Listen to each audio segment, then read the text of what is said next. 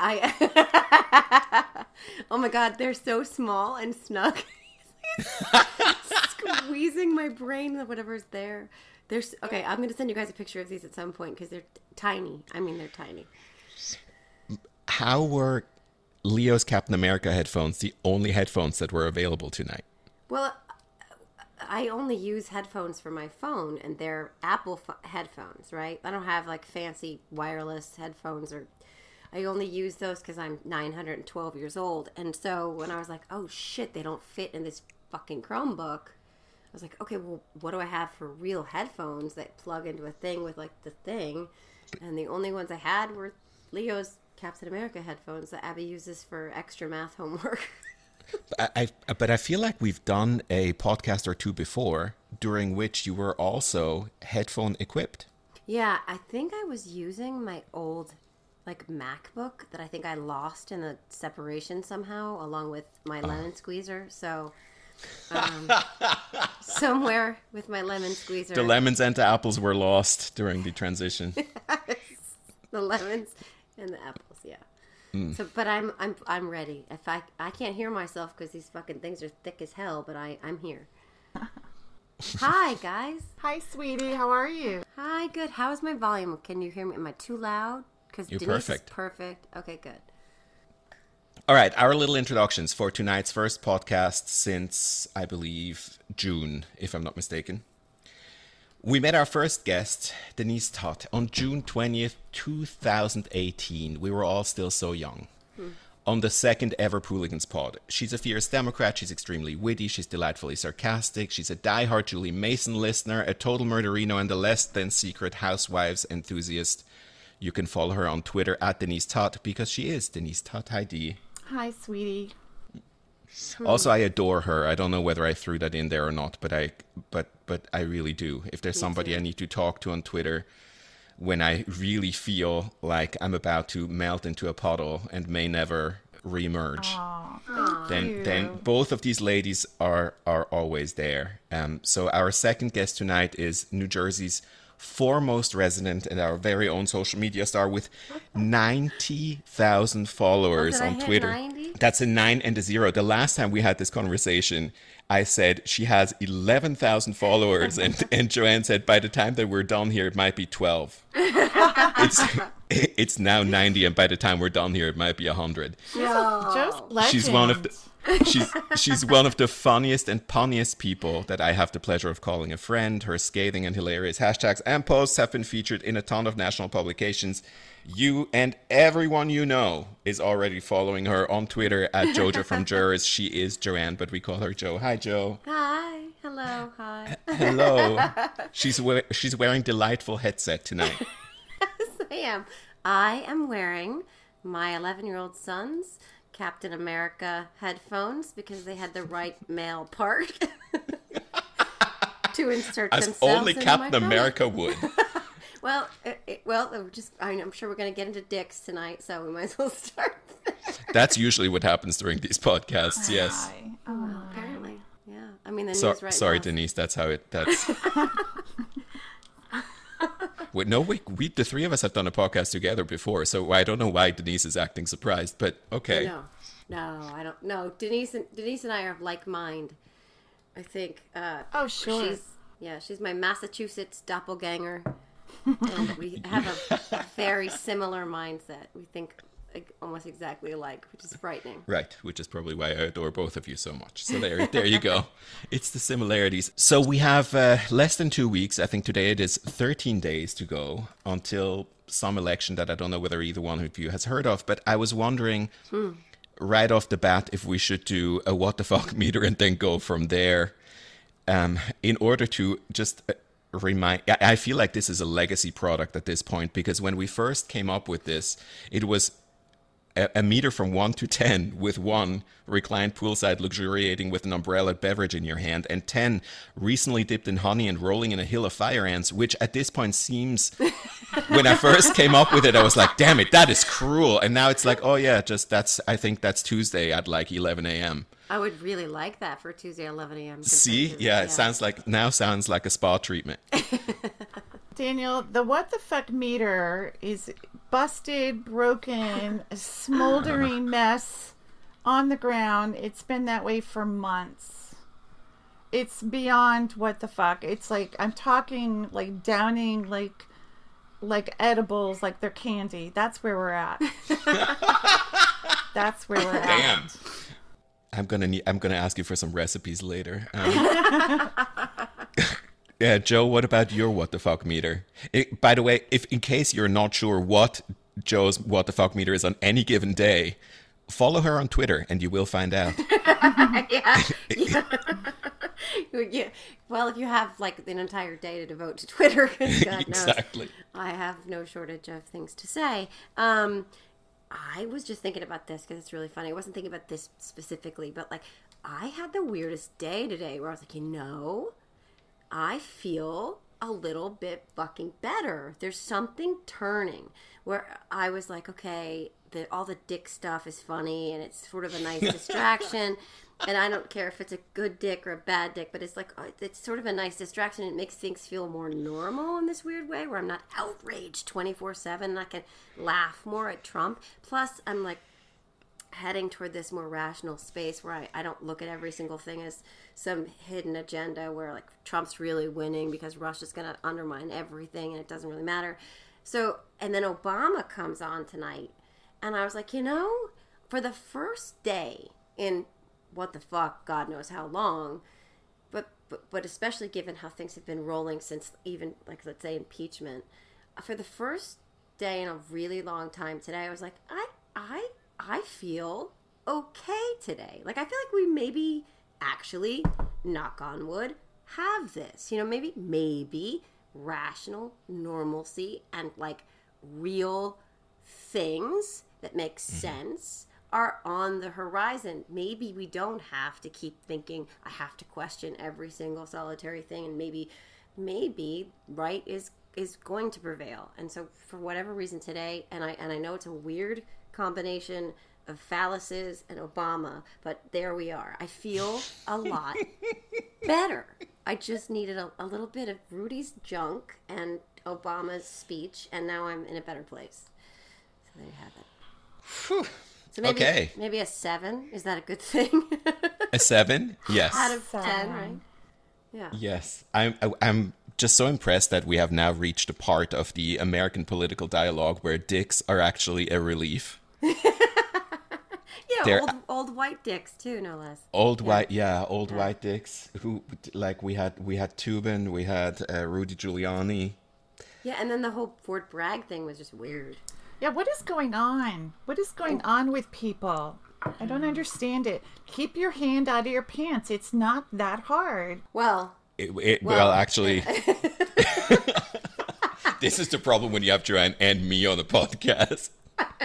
I mean, I don't think it ever got that hard. at, Right, at, at least exactly. Rudy, Hasn't gotten that hard in a while. Rudy, I could kind of understand. Rudy probably thought somewhere in his sick head he had a shot with this young girl, but what the hell with Toobin? You're on a Zoom call. What is what is So- going so- on so- with you? Well, yeah, I, I think I Joanne heard- probably has some insight on that one. I do have some insight on that one, and I Yeah. will never, ever, as long as I live, reveal my sources. But what I heard from someone I trust is that he was on two Zoom calls simultaneously. One was a one on one Zoom call, and the other was a Zoom call he accidentally exposed himself on. So you can kind of draw your own conclusions there. But another something else I've learned from people that I know that kind of have inside information, I guess, is that the, he's sort of a notoriously douchey guy. Like he's this whole thing with Greenfield's daughter. Like he's a he's got a rep. It's one of these industry wide, well kept, sort of just we know this secret about this guy and we don't talk about it because it's not fruitful to talk about, but we know it. So then when this story comes out, they're all like, yep, yep, yep, yep, um, yeah, we all knew that. So I, I think uh, it wasn't as accidental. I mean, it was accidental in the capacity that he exposed himself to the wrong Zoom call. But I'm, I mean, purely going off of things that are not verified, but this is what I've heard. So, yeah.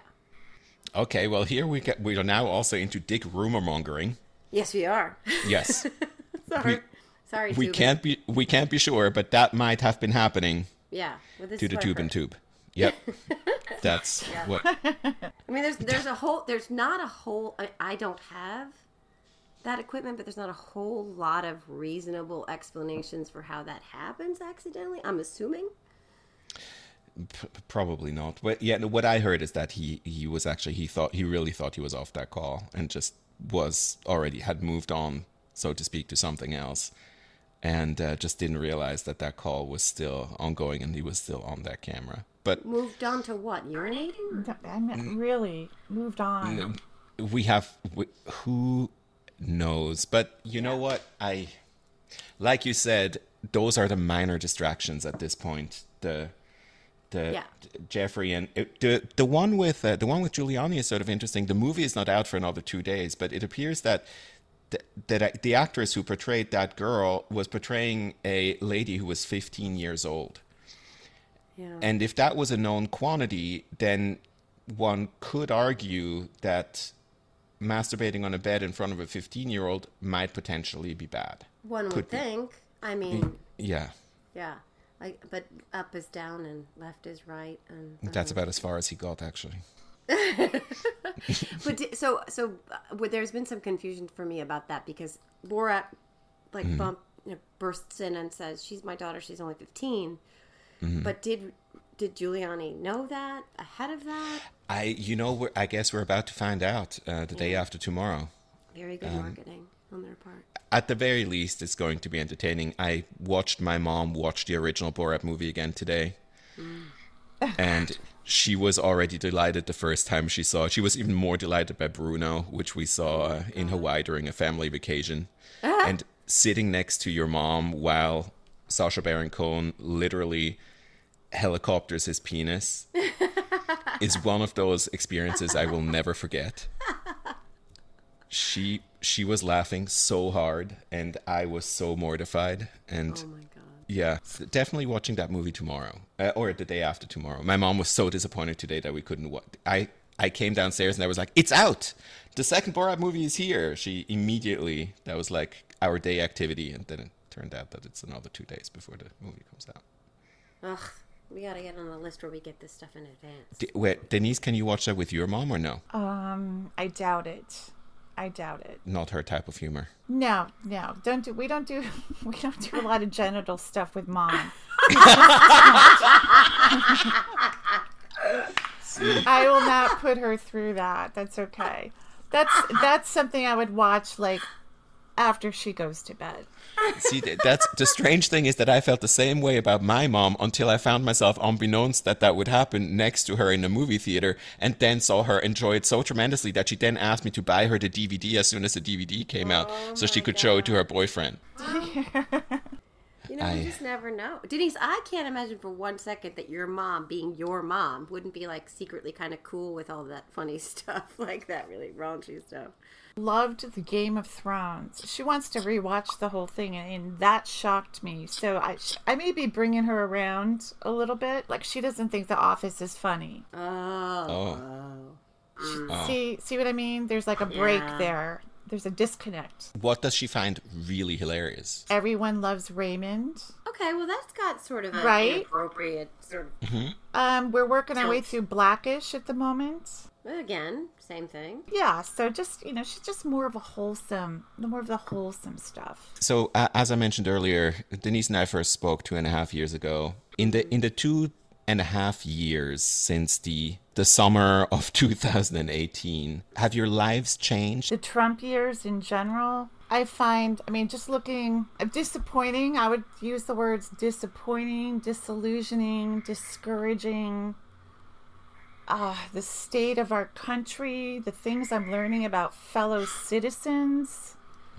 Um, the way my government has let me down as far as any sort of oversight or checks on this man and his crimes.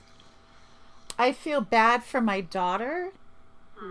Um, I feel bad that I've handed this country over to her in the state that it's in.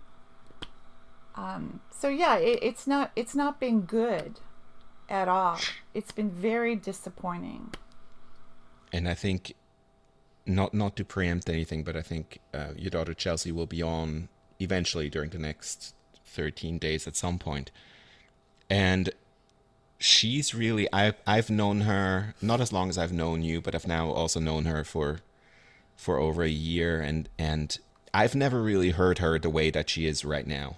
She's it, I can tell that the whole thing is really taking a toll on her and part of that I think is the is the pandemic part of it, but part of it is also politics. Yeah, I've never seen her this just perpetually like in a sad state. Mm-hmm. Um ever and it's it's just a pile on it's it's one thing after another you know it's george floyd on top of everything else it's and it's a feeling of hopelessness like it's not going to get better this pandemic is not going to get better like anytime soon way more people are going to die looking at the world like from her young eyes she's just so disappointed and it's it's depressing. I bet a lot of people are feeling depressed. Sometimes I wonder if I'm depressed. I, like but I, I refuse to google the symptoms because I I really don't want to know. Mm. But that that's how these past and it's gotten worse like the last 2 years. I mean look at today's news 545 children are unaccounted for that we stole. Mm-hmm. And that's enough to make me cry. That's ter- that's heartbreaking. This is what my government does now. This is who we are now. I think we'll we'll. I really want to talk to you guys about this later about the question of whether there are things that, you know, dis- despite what what what Joe said, and despite the fact that it looks like Biden is currently ahead, and that they the Democrats may actually, partially despite themselves, pull out pull out a, a victory, and maybe even get the Senate. Um, are whether or not there are things that maybe we've permanently lost during these four years that may not be retrievable or fixable. You, see, I think uh, well, let's we'll we'll definitely talk about it later. I promise, because I want to I want to hear both of your opinions. But um, first, I wanted to ask Joe, you've the the last two and a half years have not, despite your your rise to multimedia star on Twitter, um, it's been a challenging time on a number of levels. Oh, so yeah. I'm I'm wondering what what sticks with you over the last as we finally approach this this sort of milestone that is not of any of our making um, of this election. What what do you remember over the last two and a half years, or or what do you feel has changed for you? Um, well, just in terms of personal changes, uh, you know, I lost my mother, uh, my brother, uh, my marriage since uh, Trump became whatever he is.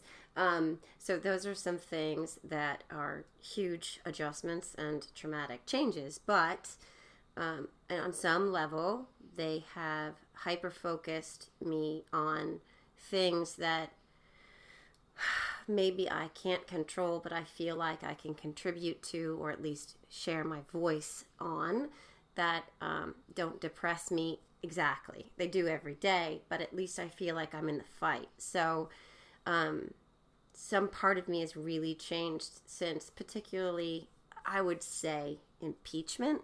Um, really kind of laser focused me on what's going on now because what the Republicans did during that process was uh, after Kavanaugh, because that was the darkest moment I've had in this administration's whatever tenure. Mm-hmm. Um, but what happened with the Republicans in both, particularly the Senate, but let's just say the House because they're a bunch of sh- fucking schmucks and clowns. But so that was a train wreck, and was we didn't weren't surprised by any of it. But for some strange reason, I had held on to this notion that there existed in the Senate um, men and women who were still principled enough to side with their country before their moronic madman leader. Um, and that shook me to my core because that was when it was crystal clear that that was no longer the case. Um, and again, talking about hyper focused, as disgusted and angry and infuriated and hopeless as that made me feel, um, it it made me really want to to sort of double down on my voice, whatever that means. I'm just a mom in New Jersey. I just live every day. It sucks for all of us. I have opinions and I'm going to share them, whether you like it or not, and whether you agree with them or not. But um, we can't have this, right? Like, this democracy literally doesn't exist if you have an entire party willing to overlook, you know, justice. And um, they have to go. You know, if without this republic doesn't exist at all if they stay. And this is the precipice we're on right now you know? Um, and so our choices are to sit back and do nothing and, and remain apathetic and watch it happen. Or when asked in 20 years what you did by your kids and your grandkids you can say i did everything. I could.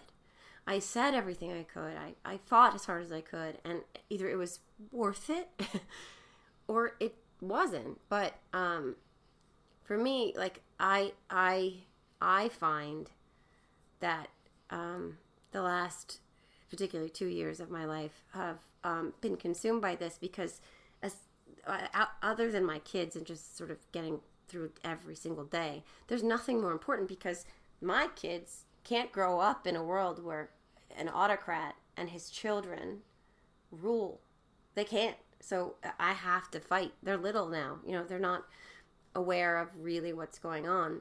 Um, but I'm not gonna quit fighting for them and for the future of this country. So that's kind of where I'm at.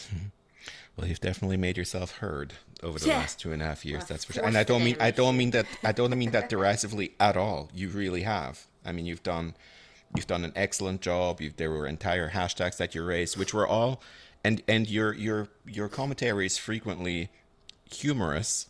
Ah, thank you. But it is but is hu- but it is humorous while also being scathing and while also being extremely true. So I think so that's just, what resonates with so many people. Well, thank you for saying that. But just just to touch on that real quick, uh, in terms mm-hmm. of something that's changed about me in the last four years too, is that um, I grew up that I was the class clown. I, w- I always made people laugh. I was that kid who would sit in the health videos in the back of the classroom and say the inappropriate thing, and the whole classroom would crack up laughing, and the teacher didn't know who said it, but everybody knew who said it. That was me. Mm-hmm. So I grew up being the class clown, the one who could make people laugh. And then I ended up in a world where I was with somebody who who wanted to undermine that sense that I, I knew I was funny, you know. So so I suddenly lost this confidence that I was funny and that I could make people laugh. And then I, I found Twitter, thanks to Trump, because I wasn't on Twitter before Trump.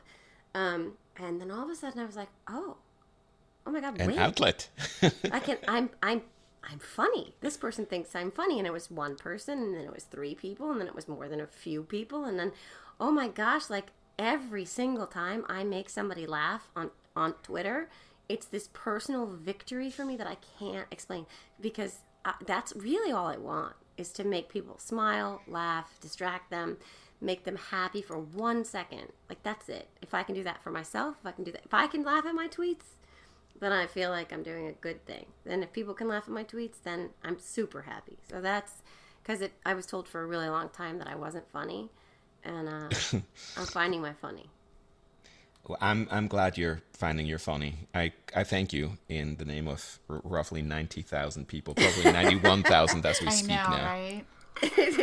They're all awesome, and a lot of them are probably bots. But the, to the people who are real, um, I love them all. I can't I can't I still can't believe it, but it's it's incredibly awesome and humbling and super cool. You're very good at this, Joe. I've told you before. We have to find a way to monetize this for you because you have a gift. This is a gift.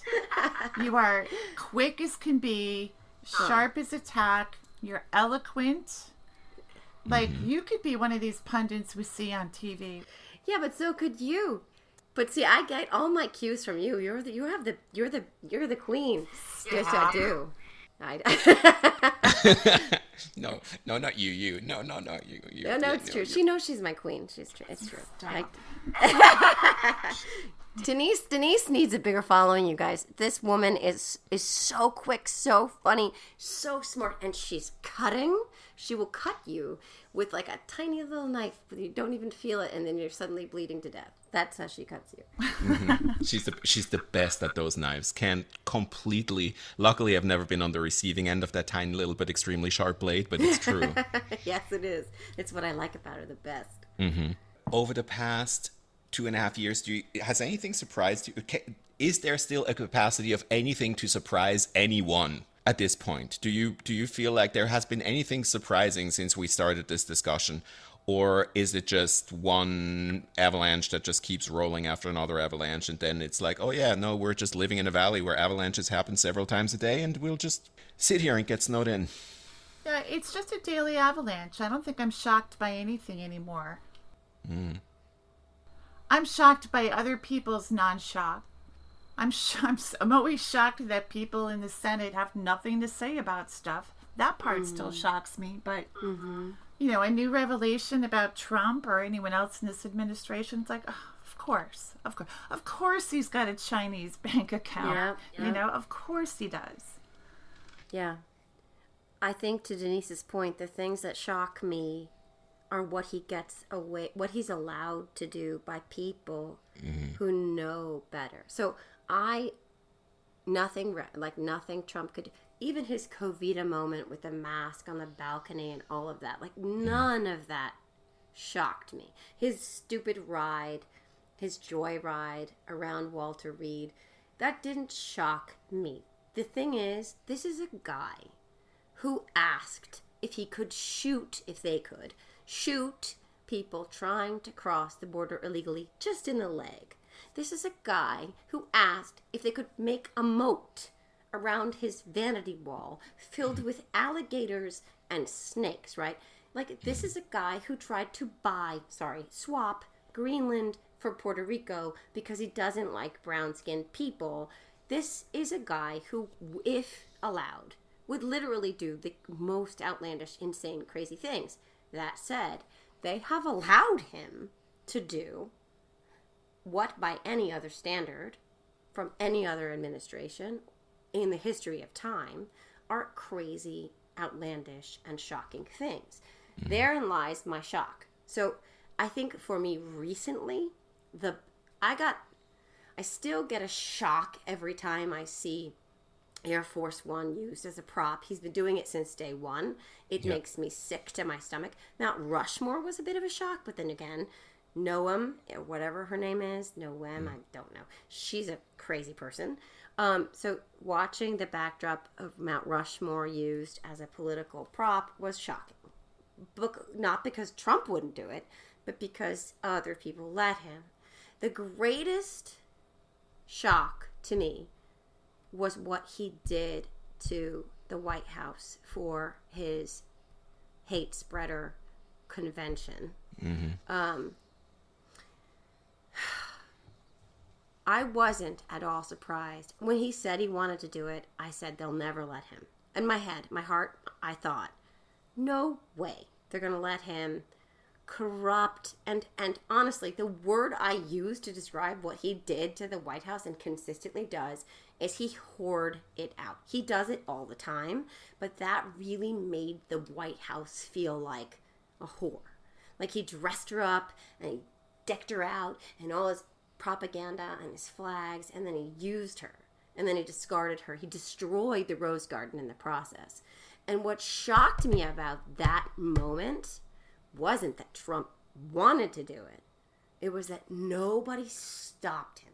A huge campaign event on my dollar, your dollar, Denise's dollar, all those people sitting there at our house, a house that was built by slaves, a house that belongs to us.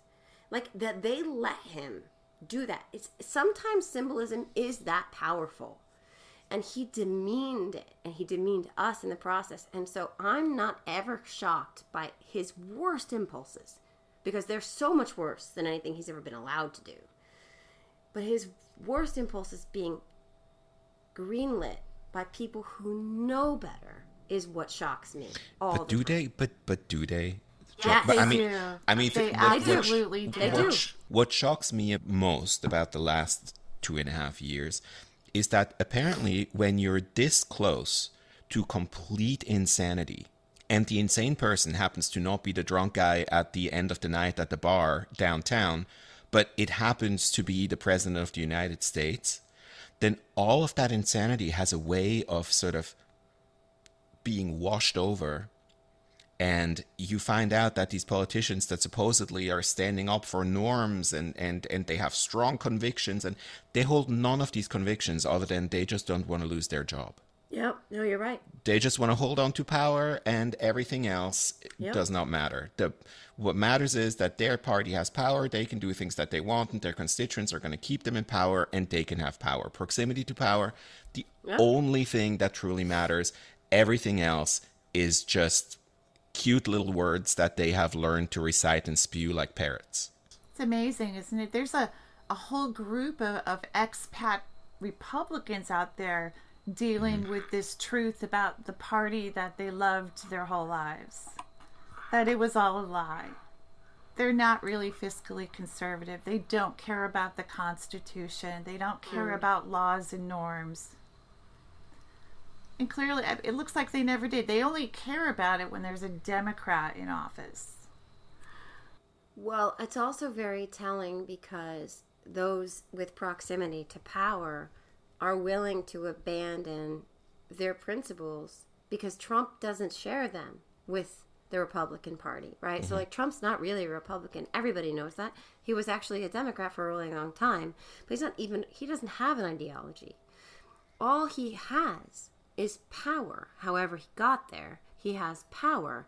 And so, these people, particularly like Rubio and Ted Cruz and Rand Paul and Mitch McConnell, um, they don't care about principles at all because he doesn't represent any of them. So it's almost as if their whole agenda really is just power, proximity to power, and control, grasping to the threads of whatever is left of this desperate power grab mm-hmm. when the world is rotating in a way that's that's really moving them out of the majority, they're doing everything they can to position themselves in a place to, to stop that from happening. And it's not an ideology, it's not republicanism. I, I- I get along with Republicans now, real Republicans for now. Mm-hmm. I'm going to be fighting them tooth and nail eventually, but Trump doesn't represent an ideology. And the party of Trump, that is now the GOP, mimics that. They're starting to finally find their way out because they're trying to save themselves. But there was no ideology here other than power and letting the man in power remain in power so that they could accomplish whatever they wanted to accomplish and he could steal whatever he could steal and corrupt Yeah. whatever he could corrupt. you know the the past few years i mean he's done his crimes broken his norms whatever and there really hasn't been like a tangible price to say for all of it but then mm. here comes the pandemic so now they're all just going to let him mishandle this let him lie about it let him uh, politicize the cdc the fda let him sideline our, our most valuable asset, Dr. Fauci. Let him hold super spreader events on a daily basis. Now you're costing lives. Lives, people's jobs, people's businesses. And, and even that much isn't enough to make these guys stand up and go, okay, that's enough. Mm-hmm. I I wonder sometimes whether part of it is that that sort of he's the dark id of power. He's sort of the the dream that a lot of these I think people who dream of proximity to power have where it's a guy who just goes out there and he just does whatever the fuck he wants to and he just says whatever the fuck he wants to say and people just clap like seals. They wear their his cute little red hats and they're clapping like seals and it doesn't matter what you say, it's everything's a, everything's an applause line. I think a lot of people like like Ted Cruz, Marco Rubio, uh, a lot of these Lindsey Graham, a lot of these people dream of having that kind of sway over people of not having to make nice, of not having to not be racist. You don't have to be you don't have to be only op- sort of opaquely anti-immigrant, but you can just say you can just ban Muslims and nobody and, and nobody cares. And there's no outcry, there's no, you know, 10 million people march on Washington. It just sort of happens. And then it happens and then people complain and the courts maybe strike it down, but you were totally fine to say that, and you can hold on to power and still continue to be president because there's nobody who can tell you not to be. And I think that must have been an intoxicating feeling over the last four years to run in the shadow of that and maybe dreaming, like I think uh, Tom Cotton, for instance, does right now, Ugh. dreaming of maybe reconstituting uh, that that sort of power for yourself and maybe being that guy who gets to say whatever the fuck he wants and nobody can do anything. Yeah, so yeah. so dig into that a little more. Uh, Trump is is the uh, he's the one with the power. Well, what gives him the power? What gives him the power? What they're afraid of is his base, right? Yeah. Yeah. So, are they the bigger problem? Oh yeah, a hundred percent. Well, actually, the the ones who enable him are the bigger problem. Because his base isn't really scary. It never was scary. You know, if one of them had ever stood up, if, for instance, Rubio, you know what I mean? Like, if he had ever stood up, he erodes so much of his base because Florida is a huge support for Trump. But so what it comes down to is that uh, they they just wanted to ride the ride. They just they mm-hmm. wanted all the power and the proximity, the power, the, the benefits that proximity power brought them, that they were willing to abandon everything. And the ones who were the biggest and loudest critics have now turned out to be the the, the staunchest supporters and mm-hmm. sycophants and cronies. Hello, Ted Cruz. Hello, Lindsey Graham. Hello, Ted Cruz. For I never cared for Ted Cruz. to say the least. He does have a scientifically punchable face. Yep. But when Marco Rubio was running against uh, Trump in the primaries, I was a fool in believing that Rubio stood for something. He under he was smart. He was educated. He was he was aware of what Trump was. He called him out of being a con man all the time. And so I think for me, everyone has their one guy, right? Or their one woman. For some people, it's Sasse. Some people, it's Romney and his weird. Some people, it's Collins. Some people, it's Rand Paul, who's with his perm, porn perm. He's a freaking nut job. But for me, it's Rubio. Because I cannot get past how how he criticized this person and said, Friends do not let friends vote for con men, elect con men. and now he's one of his biggest apologists. He, and to, not to get too in the weeds here, but he is now the chairman of the Select Intelligence Committee on Intelligence. but the weird thing is, how did he get there? Again, not to get too in the weeds, but there was that weird thing with Burr and the mm-hmm. insider mm-hmm. trading. So Burr, who's leading this bipartisan thing where they're trying to get to the bottom of a lot of the Russian connections between Trump. So Burr has to step down, not from the committee, but from the chairmanship of the committee. And Rubio, one of the chief significants for Trump, gets appointed to the chairmanship. And then this huge report comes out, this bipartisan report comes out, and Rubio is the chairman who dissects it and says it's really not a thing. Like don't don't don't read into this thing the facts that are before you. I don't. There's just a Rubio is my biggest disappointment and shock because I I thought he would stand up. Who what suddenly he, found his spine. Yeah, I know. He all of a sudden he has things to say on phone Two calls. weeks before the election. Which he would like to be covered by the news media because he would like to survive, maybe potentially. Right. So interestingly, that was not leaked. That was like everyone's like, oh, it was leaked audio. It's like no, no, no. Ben Sasse's people were like, anybody want this? Yeah. Oh, by the way, this was his constituents, and of course Trump was going to attack him, and that's what he wanted him to do. But right.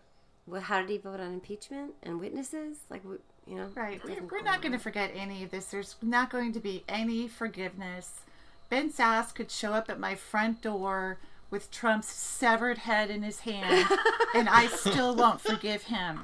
Oh my God, Kathy Griffin. I'm gonna be like, busy. give me the head and get out. Actually, it. actually, I'd be like, put the head in the trash. It's on the curb, and get out. Yeah. I don't want that shit in my house. We have long memories about this. I do. I'm not forgetting any of them. What do you think we will be talking about in two and a half years from now? Oh, hopefully we'll be complaining that the Republicans are obstructing President Joe Biden. Just like the old days, right? It'll be just like the old days. Oh yeah, we remember those times, huh? Yeah. The good, the, the good old days. Hmm. Do you, how do you think Biden has done now that we now that we've now that we've all said our piece about the Republicans? How do you think the Democrats and Biden have done in the run up to what what is you know being billed as the most like every election, the most important election for our lifetime of our lifetime? Except this time they might actually be right. Um, how do you think Biden and the Democrats have done? I think he's done surprisingly well. I think that this COVID election process has like been great for him. He's not on the road every day. He's not tired. So many less chances for him to say something stupid. Um, when he he speaks rarely, but when he does speak, he makes the news and he sounds and looks presidential he hasn't been perfect. He's got I I think he's got a great team around him. His Twitter game is on point. His yeah. written speeches are good. Yep. Um, his ads are terrific. He's hitting the right note. He's touching on the right groups of people. I think he's. I'm surprised at how well he's doing. I used to be afraid when I'd hear, "Oh, he's going to do a speech today or something." I'm like, "Oh, hold it together, Joe." But I don't really feel that way anymore. I've got a lot more confidence in him.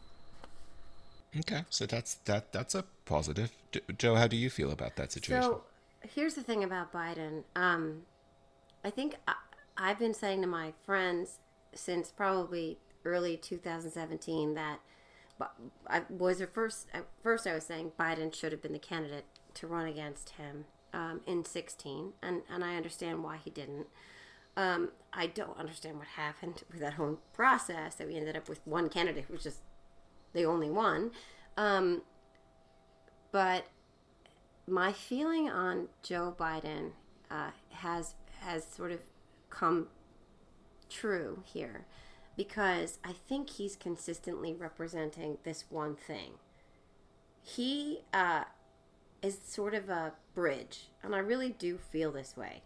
I don't need and or want right now to shoot for the stars. I don't care if you are going to fix or going to promise me that you're going to fix everything that's wrong, if you're going to fix the environment tomorrow, if you're going to uh, solve the problems that are facing us in this next term, because what we're dealing with on fucking, pardon my French, mm-hmm. is so massive that we need a candidate that literally bridges us between the past and the future. And it, it, it makes sense that it's a candidate that we're familiar with. It makes sense that it's a name we know.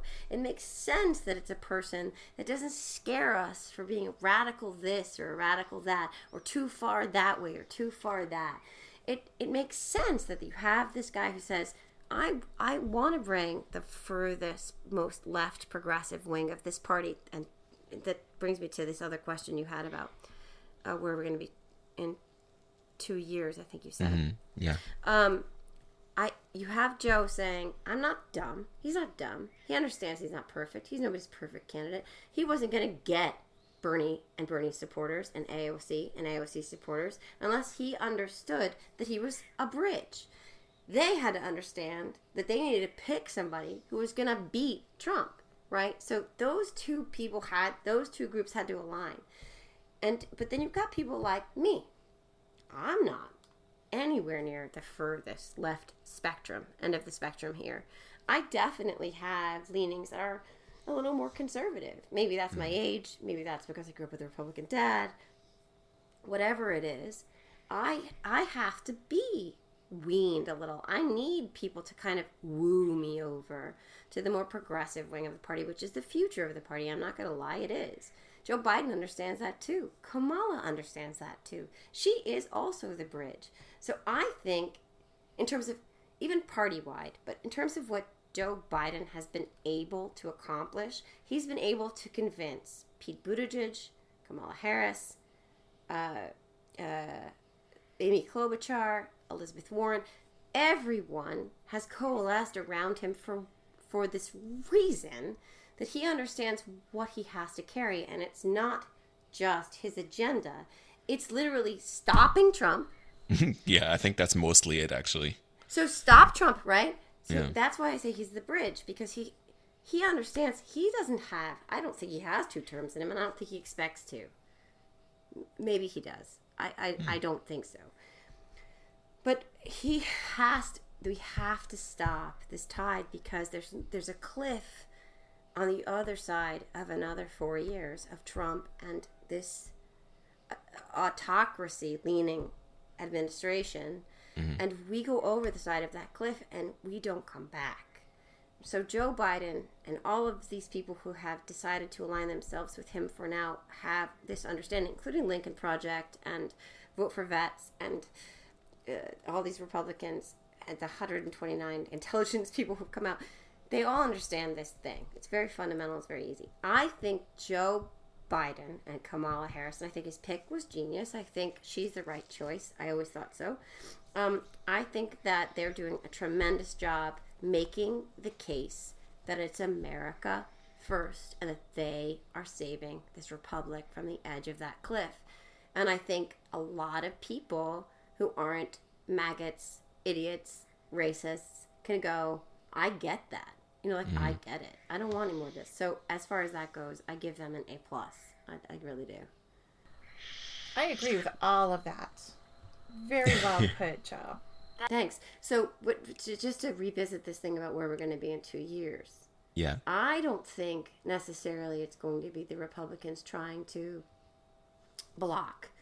I think that's going to be happening, but I, I think they're going to be more and more irrelevant because they're literally dying. Um, because the, the country is less white, and thank God we're more diverse, and thank God that tide is coming and it's going to take over. I think the bigger problem we're going to face in two years is a division between the Democratic Party itself. I don't think this country can sustain a two party system for very long.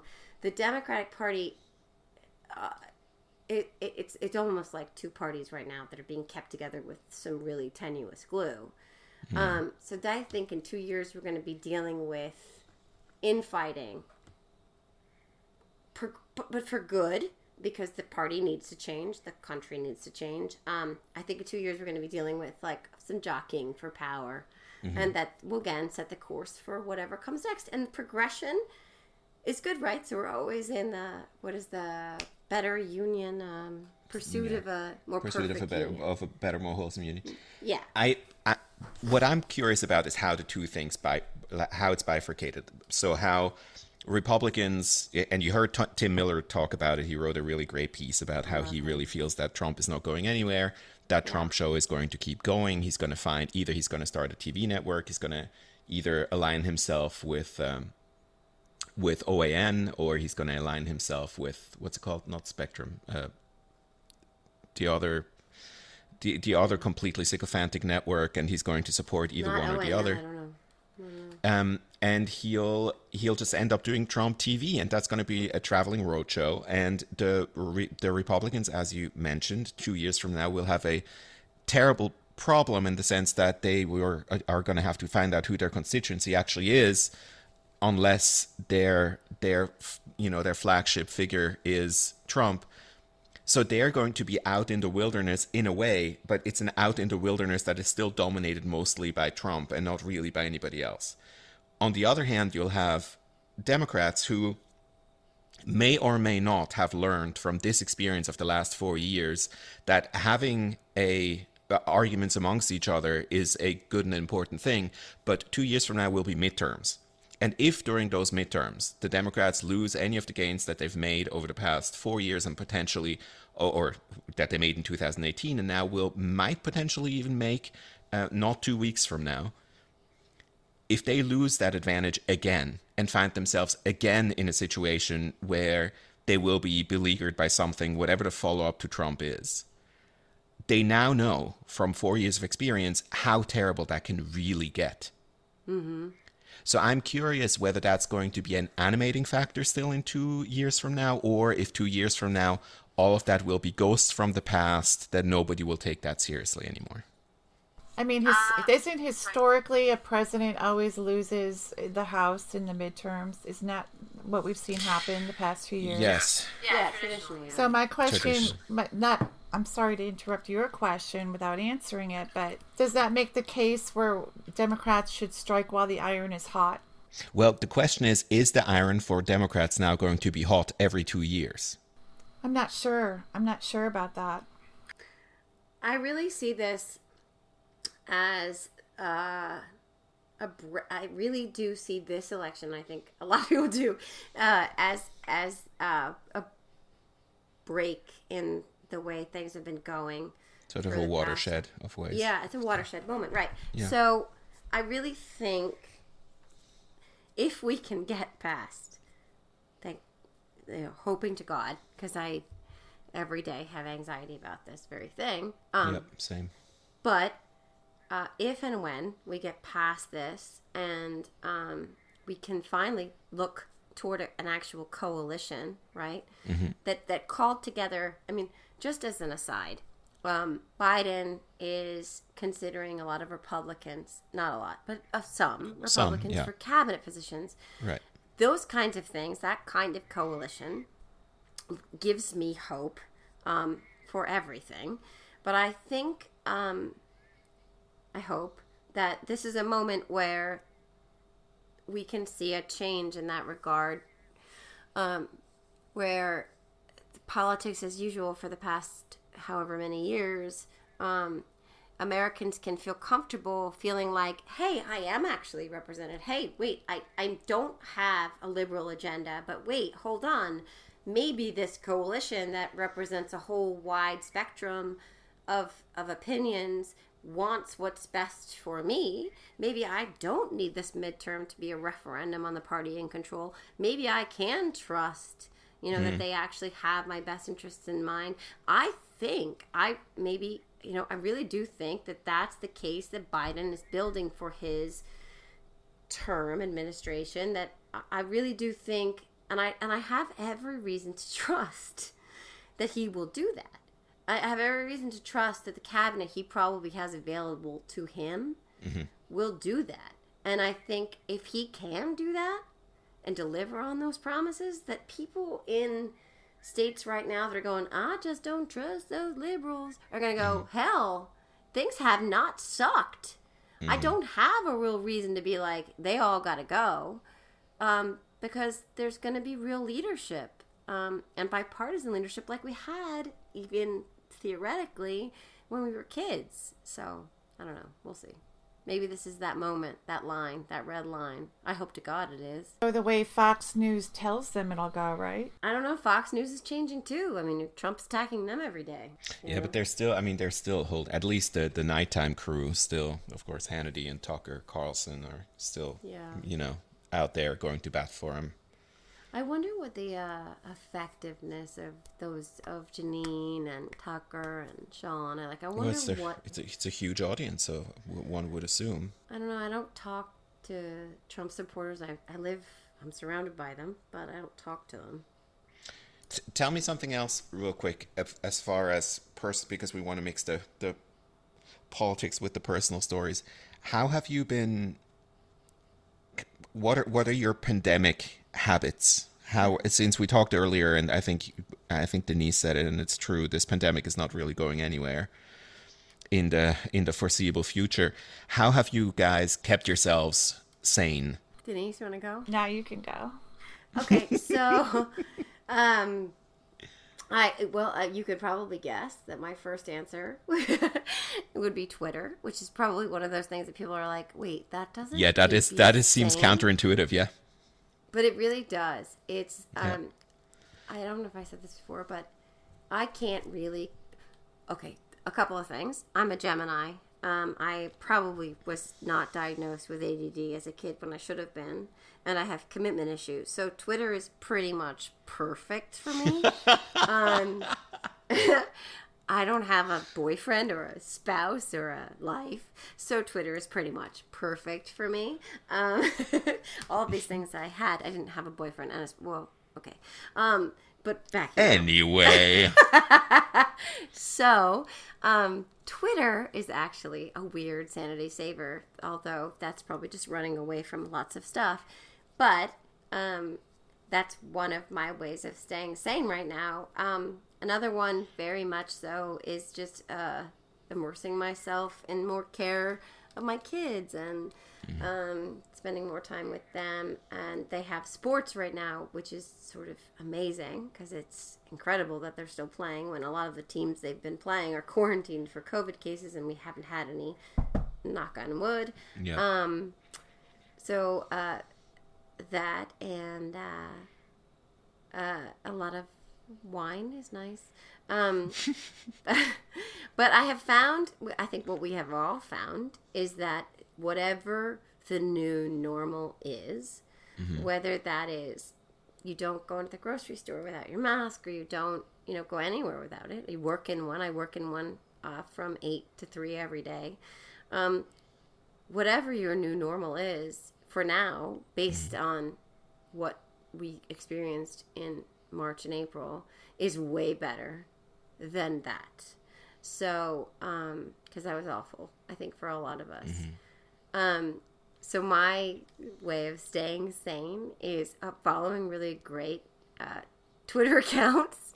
I'm not watching much TV, unfortunately. Um, uh, and and just kind of clinging to whatever sense of normalcy exists right now, and knowing that it it's going to get better when we have real leadership in the White House that we don't have.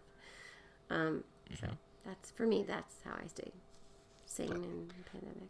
That make I, I feel already more sane having listened to that actually. um, d- what do you think, Dee? What's keeping me sane? Um, I'm gonna um, not to piggyback on Joe, but I think Twitter has become um, a comfort. Um, it's a place I can go see a bunch of people feeling and thinking the same way that I do. Um, 13 days away from the election, I'm obsessed with data. I can't get enough data. I'm constantly searching for data that's going to make me feel better. Mm. Mm-hmm. Let's see. Uh, I have gone back to work uh, two or three days a week. How's that? It's it's okay. Uh, it's a voluntary basis, so my office building is pretty empty. It's very easy to social distance, and I'm in a room by myself, which has been great because I, I'm never alone in my house ever. And I am someone who used to be alone in my house, and I loved it. So I go to work, and that is my alone space. Um, so that has been good. The good weather has been helpful. I like being outside, even if it's just putting around in the yard. I'm not thrilled about the winter that I hear is coming for us. Yeah.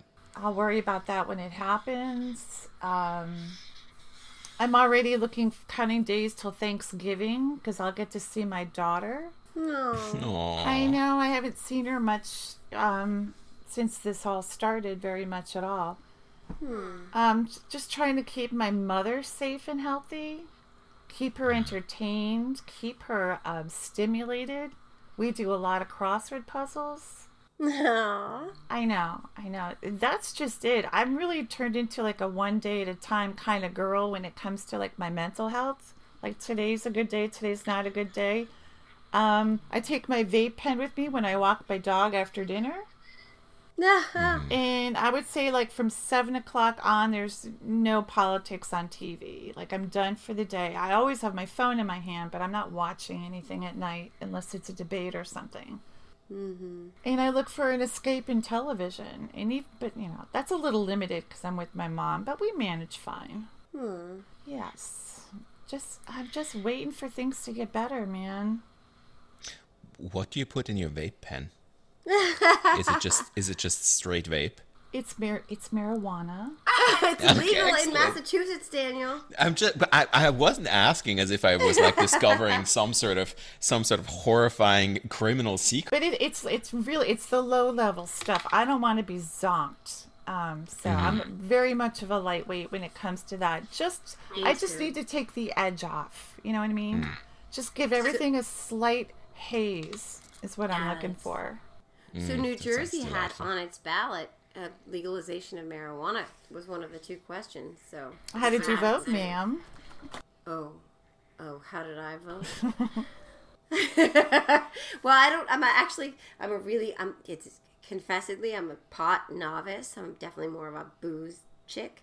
But I. I. I. I anything that uh, legally, safely alters my state of mind more positively, I'm all for. Absolutely. See, the, my problem with alcohol is I don't like a hangover. So now the less that I drink, now when I drink anything, I get a hangover. It's a vicious circle. So I've gotten away from the booze and, and more towards towards the weed. Yeah, so it's legal there, which is nice. So you get to smoke away. Yes. Daniel, what about you? Glad that we got to the weed versus wine discussion. Um, I'm more so team wine, mostly because I don't, I, I just don't enjoy the idea of smoking anymore, or of inhaling anything. Yeah. So what the about wine- a gummy? The wine seems easier. Yeah, no, and and I have a, I have a, what is it called, medicine man? Like I have um, What? a dispensary right near me. What? Like Yeah. a shaman? No, no, not a sh- yes, yes, Joe. There's a shaman that lives down the street here, and it's the West Hollywood shaman. And I sit by his fire, and we contemplate the meaning of it all, as indicated by the rise of the flames. No, I, I. There's there's a dispensary where they sell products of which our friend D partakes, and Is it legal in California too? N- No, uh, sweetie, it's a it's a definitely a illegal dispensary in the middle of West Hollywood.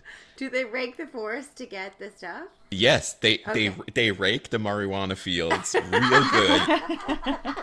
And they only bring you the best stuff, like the stuff that has not been rot for less than rotting for less than three days on the ground. Oh my You're talking lord. about mushrooms. Mm-hmm. Somebody talked to me about that the other day. They were like, "You know what would be great right now? Shrooms." I was like, "Yes, that's exactly what I want. A uncontrolled environment of Oh, devilish God, hallucinations." No, no, no, no. God, I no. can I can literally just open Twitter if that's what I'm looking for. Kidding. Like, give me a shrimp. Who knows where my mind's gonna go? Fuck that. Yeah, I have no trust in my mind at the moment. Oh God, no, If you guys ever see, you'll know when I'm on shrooms. If I'm on Twitter, you'll know. what? you- What do you mean? We'll know. Like, what what would be know, the I'll leading be like- indicator? I'll just be like green, purple, Oh, banana. I see. assuming. you just you just start you just start naming everything that floats by. yeah. I mean, I, I know I've never done them, so I don't know what else my You, the, be. the the the lady who asked me about shrooms told me that the last time she had taken it wasn't shrooms the last time she had taken LSD she was sitting in her kitchen and she felt like all of the knives in the kitchen started to dancing around her in a menacing way. Oh dear Oh, lord, yeah, that's a nightmare. That's a good enough reason. I was like I do don't. I don't think I'm I don't maybe A don't sit in the kitchen and B I I don't want that. Like I Yeah, I don't think I could need that right now. I- again. It's you know? way too metaphorical for me right now. I had a, uh, I think I the other night I, I drank a bottle of wine by myself. A formative experience for me because I found out once more that I really don't tolerate tannin at all. So I Oh no! Was it red woke up completely completely congested with a huge headache and then looked at the bottle of wine and was like, "You were supposed to be more fun, you little fuck." Right. See now, go get yourself a package of little gummies. But he I know, but then, but I, I, uh, what am I, a millennial? Am I like a Gen Z? Everyone does it now. There's old. You go in the dispensary. There's like old people in there buying it. Oh no, no, trust me, I know. I walk by there on my, uh, or used to walk by there on my way to the gym, and I could like see old people like wearing their wearing their reading glasses, looking at the displays. like no, to get, my aunt told me this is great. You know, See, this is why old age for us is going to be awesome because we're going to have Netflix and weed. And that's Delivery. all I'm going to need in the nursing home, or those two things. I'm happy. I would like a gigolo. Can you add a gigolo to that? So Netflix, weed, and a gigolo. can the gigolo And I- deliver the weed and also stay and do some gigoloing? I think I'm. We're all dating ourselves by knowing what a gigolo is or using that word because I don't know what the young people would call that. Like, would they just call it an Uber fuck? I don't know. no, they What call it a call vibrator. In that case, well, uh, you know, I don't know would- whether that's. I think she was talking about the flesh and blood uh, gigolo, delivery. but she Yeah, was like talking a- about um, uh, about Richard Gere coming to visit. Yeah, like like I'm bringing your, you know, Jello. and- Gotcha, gotcha. Yeah, I gotcha. and also this. Um, like I would be okay in the old people home with some Jello, some edibles, and a Richard Gere. now that we've we've talked about we've covered a lot of ground tell me how are you going to spend election night what are you going are you going to make a special menu how are you planning to watch who are you watching with and how will you celebrate and or mourn Ugh. Um, election day. I actually thought about volunteering to be a poll worker, and I even downloaded the application. And it said you need to be available from 6 a.m. to 8 p.m. And I started thinking about it. I'm like, there's no fucking way I can do that. I'm going to want my phone in my hand. I'm going to want to pace around. Like, forget it. So I'm taking the day off. I'm going to cook all day. I don't know what I'm cooking yet, but I'm going to do that busy, keeping busy cooking. And then, um, for some reason, I don't know how this happened, but election night always turns into like my ex husband comes over and we always watch elections together. I don't know why it is. It just is. My mom will be sweet. here. I'm sure I'll have Chelsea on the phone. And it's just going to be nervous, exciting, terrifying. Those things. A lot of what I do now is alone, which is just a reality. Um, but I went through the 2016 election alone. Um, not because I was separated yet, but because I should have been separated already. Um, uh, so I'm going to do this one again, alone with the kids here. What I will not do is promise them when they wake up they'll have a good president that they can um, look to the future uh, with. Uh, I will send them to bed going, um, Mommy's going to hope for the best. And whatever happens, happens. Um, because I will never relive that moment again. Oh my God, I sent them to bed with, they went and voted with me. And I sent them to bed with kisses saying, You're going to make wake up with the first woman president. And this is a referendum on all bad people and, and, and bad things. And right does prevail. And you guys are going to see. And then when Leo woke up and I was crying on the toilet at 4 a.m., and he said, Did the bad man win? he was what? Seven. Um, I didn't have an answer, and he just looked at me and said, Why? And I still didn't have an answer. That's not going to happen again. So I'll probably just uh, cook for the kids, go to Twitter. Um, John King was on CNN tonight, and I love and hate John King. I think I love and hate him because he's always uh, deliver bad news, good news, whatever, but bad news, especially in 2016 when it comes to, and it looks like Trump is the projected winner of Florida, um, and he has Trump the projected winner. I mean, the Biden the projected winner of Florida tonight, and I had a small panic attack. But anyway, so I'm going to cook for the kids, uh, put them to bed, and drink copious amounts of wine, pray. I probably will have a bag of croutons because that's what I eat for dinner. Um, and uh, that'll be my big election night. What about you, Daniel? Um, the truth is that I don't know yet. Part of me wants to actually spend it with as many pooligans as possible, just because we've been talking about this for so long, and it feels like now the day is finally here, and if there's if there would be anybody that I would want to watch this spectacle spectacle with, it would be it would be all of you. On the uh, on the other hand, I also have to. I I think back to 2015. We had friends over that night. We had like a little party. Oh, Everybody dear. was all excited. We had friends no. over, and the friends, the the wife is a was a, a diehard Hillary supporter, and her husband is Trumpy. Ugh, And so what? I was just I was devastated. I was I was really I was pretty devastated.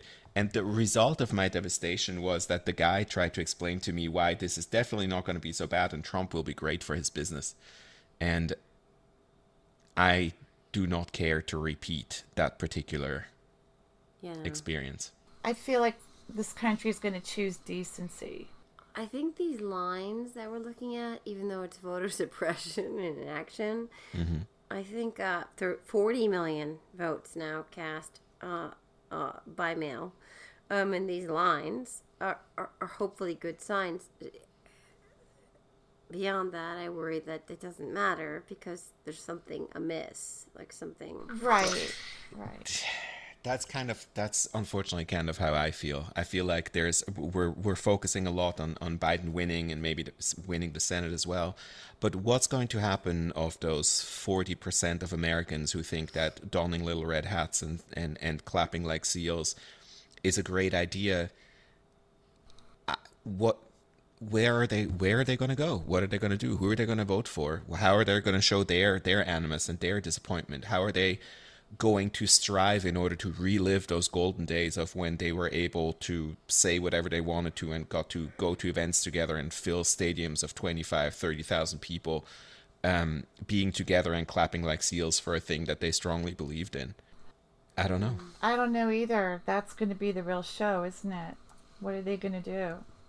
Do it. Let me ask you this: If they tone it down, if they hide their racism like they used to, um, do we let them back in? Back into what? I don't know. Polite I don't society. think we I don't think that's our choice, Dee. I mean, at some point, we need to stop being enemies with each other, right? We do. Which means somebody needs to forgive somebody. I don't think so. Hmm. I, I understand what you're saying, but I I don't think they want to be forgiven for anything. No, there's no yeah, I agree. There's no Right, mea like- culpa coming. Yeah, I think for them there's their truth and there's our truth. And I think the only option we have with them is making them feel like they have no choice but to suppress their truth, which is not where they're at now. Um, that's a terrible thing to say about a fellow American because that's their belief, and it's not American to want to suppress someone's belief. But if it's harmful by nature to other Americans, then yeah, you need to keep that shit quiet, or you're gonna go to jail. So I hope that they kind of feel suppressed back into a life of uh, privacy and uh, secret feelings instead of an emboldenment to be out and killing people or wanting to. Well, in the case of what's his name in um, Wisconsin, what is his name? Uh, yeah, the hero. Um, so I don't want. I, I want the people who say that he's a hero to to to feel bad for saying that. Enough so much that they have to keep those feelings either to their racist dinner table or to them damn selves. But they're not. We can't reconcile them, and they can't reconcile themselves, and we're never really gonna reach an impasse where we see eye to eye. Um, they need to retreat back into the shadows uh, because that's where they belong. But we we can't um, embrace them. Someone's going to step into that void that Trump leaves. And it'll be someone smarter than Trump. Not not. I don't see that happening soon. I really don't. I But I feel like someone is going to see an Yeah. opportunity there. And they're going to be looking for a leader. But I think I what so bear with me here, but I so my my hope, and maybe this is naive, but my hope is that Biden's election wins us enough time whether it's four or eight years, and I think it's going to be four, um, but if whatever it is, that it buys us enough time where it can extinguish whatever voice shows up over there. Because again hopefully what is promised is delivered which is there is enough to satisfy a broad spectrum of americans that where they they it's just racism that's left. And you you can be racist and then be like oh shit biden is helping me pay my bills like i'm gonna be quiet like i used to be quiet because I'm getting my shit done and I'm getting help from the government and I'm okay. So I don't really feel like going out in the streets with my AR-15 and my stupid camo and and I think hopefully this reset is enough so that whoever pops up and tries to energize that base, right? Mm-hmm. That crazy and I think it's a very small percentage of people who are willing to say fuck everything. I hate people of color enough that I'm willing to screw over my own life. I think it's a small percentage because I think ultimately a lot of Americans would really rather have sustainable life than some fringe ideology. I think the fringe ideology people are young. Um so hopefully on both sides, yeah. Yeah, so hopefully, yeah, definitely on both sides. So hopefully what happens now with this reset is that that person who is invariably going to step in and i think a lot of people are jockeying themselves into that position but we probably would have had some indication of them coming already. I mean but you get? Charlie kirk what's her name? Uh, lara oh. trump? Like who are you gonna get? No. Who's the other one? Um T- tommy tammy? Tammy Lahren.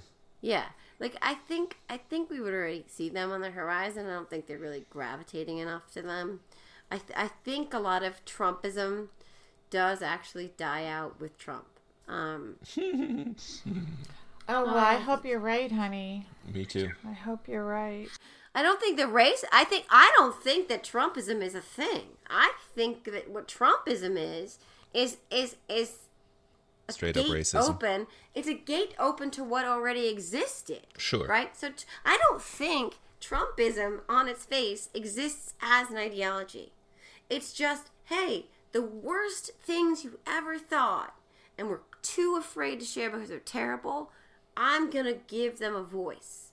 So you close that door, and Trumpism doesn't exist anymore because it didn't exist. It existed in the shadows where it belongs until it's extinguished. So I don't think. So that's how I feel. Hmm. I don't think there's a another replacement that's legitimate. And I don't think Trump got there legitimately, but that's another.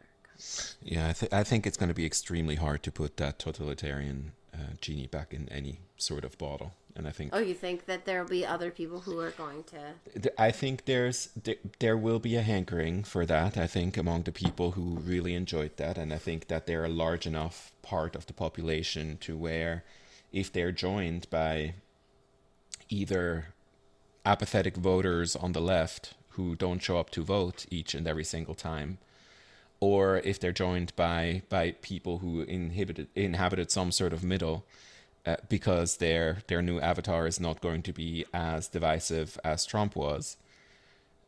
All of those people are going to want those golden times back, and they're not. I don't think they're going to be chastened simply by Trump not being there anymore into uh, drifting back into the shadows. I think they felt like they were there for a long time. They have now been legitimized for four years. They had four great years, and surely they can make that happen again. And I think they will do absolutely anything and everything in order to make that happen. And it will be a continuing struggle in American politics for for many years to come. The only thing that they really don't have on their side is demographics, and that might ultimately be what saves the situation. Yeah, I think that they're gonna recognize that a little sooner than later. I really do. I think I think without a charismatic madman leader and the wave being in their favor, I think we're gonna see. Uh, I, I actually I do think that they are a lot quieter than we expect them to be post really? Yeah, well, no, I do.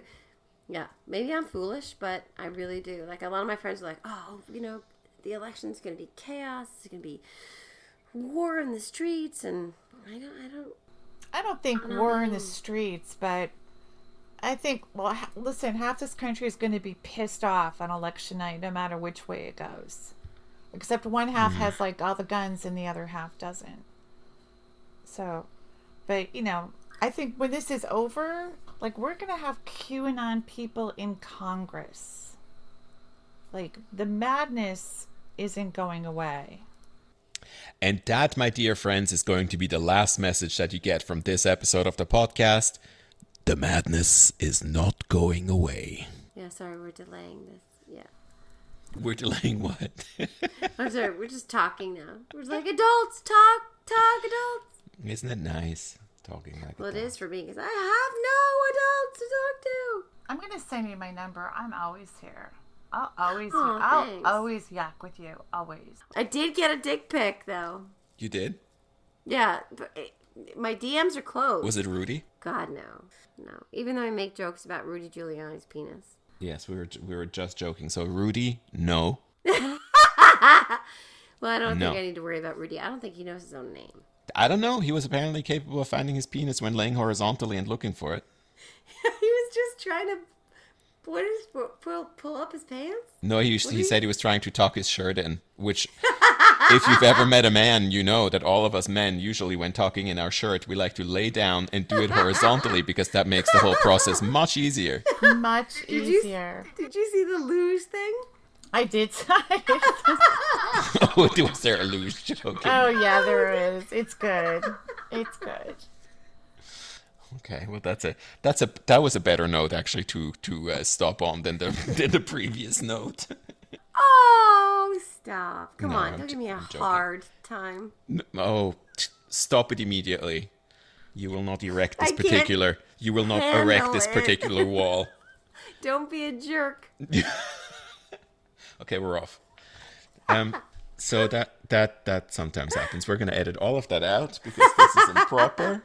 Wait, you're gonna edit out my puns? And Come give on. people we can, I if I I can't present the puns on their own without whatever preceded it. Did you see my Rudy Giuliani tweet tonight? I didn't. Did you have one? Yeah. So he said the whole thing was a fake with the Borat thing. So Yeah. I said, "Oh, you're saying this is a case of erection fraud?" Nice. See, this is why you're the queen. This is why. That's beautiful. That's so good.